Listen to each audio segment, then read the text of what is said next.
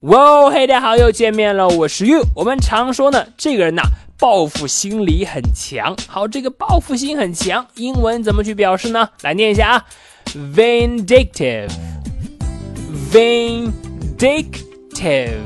啊，注意啊，这个词呢，音节比较多，它的重音呢在 dick 这个音节啊。再来一遍，vindictive。好，这个词呢就可以表示怀恨在心的啊，他心里呢。有报复心啊，很想报复别人这种的报复心很强的 vindictive。好，我们来看一下例句的使用。第一句，Mike is a vindictive person。Mike 呢是一个报复心很强的人，千万别惹他。Mike is a vindictive person。好，再看第二句，Hey, stop being mean and vindictive。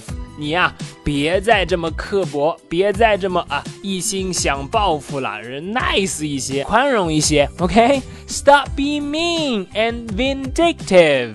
好的，这就是今天的分享了。一个单词 vindictive，注意重音在 d 这个音节啊，是 vindictive，表示呢怀恨在心的，有报复心的啊。我们常说的报复心很强，就可以用这个词啊 vindictive。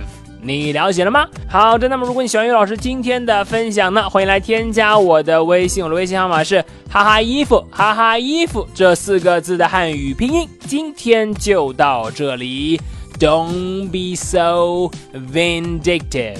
我是 You，See you next time。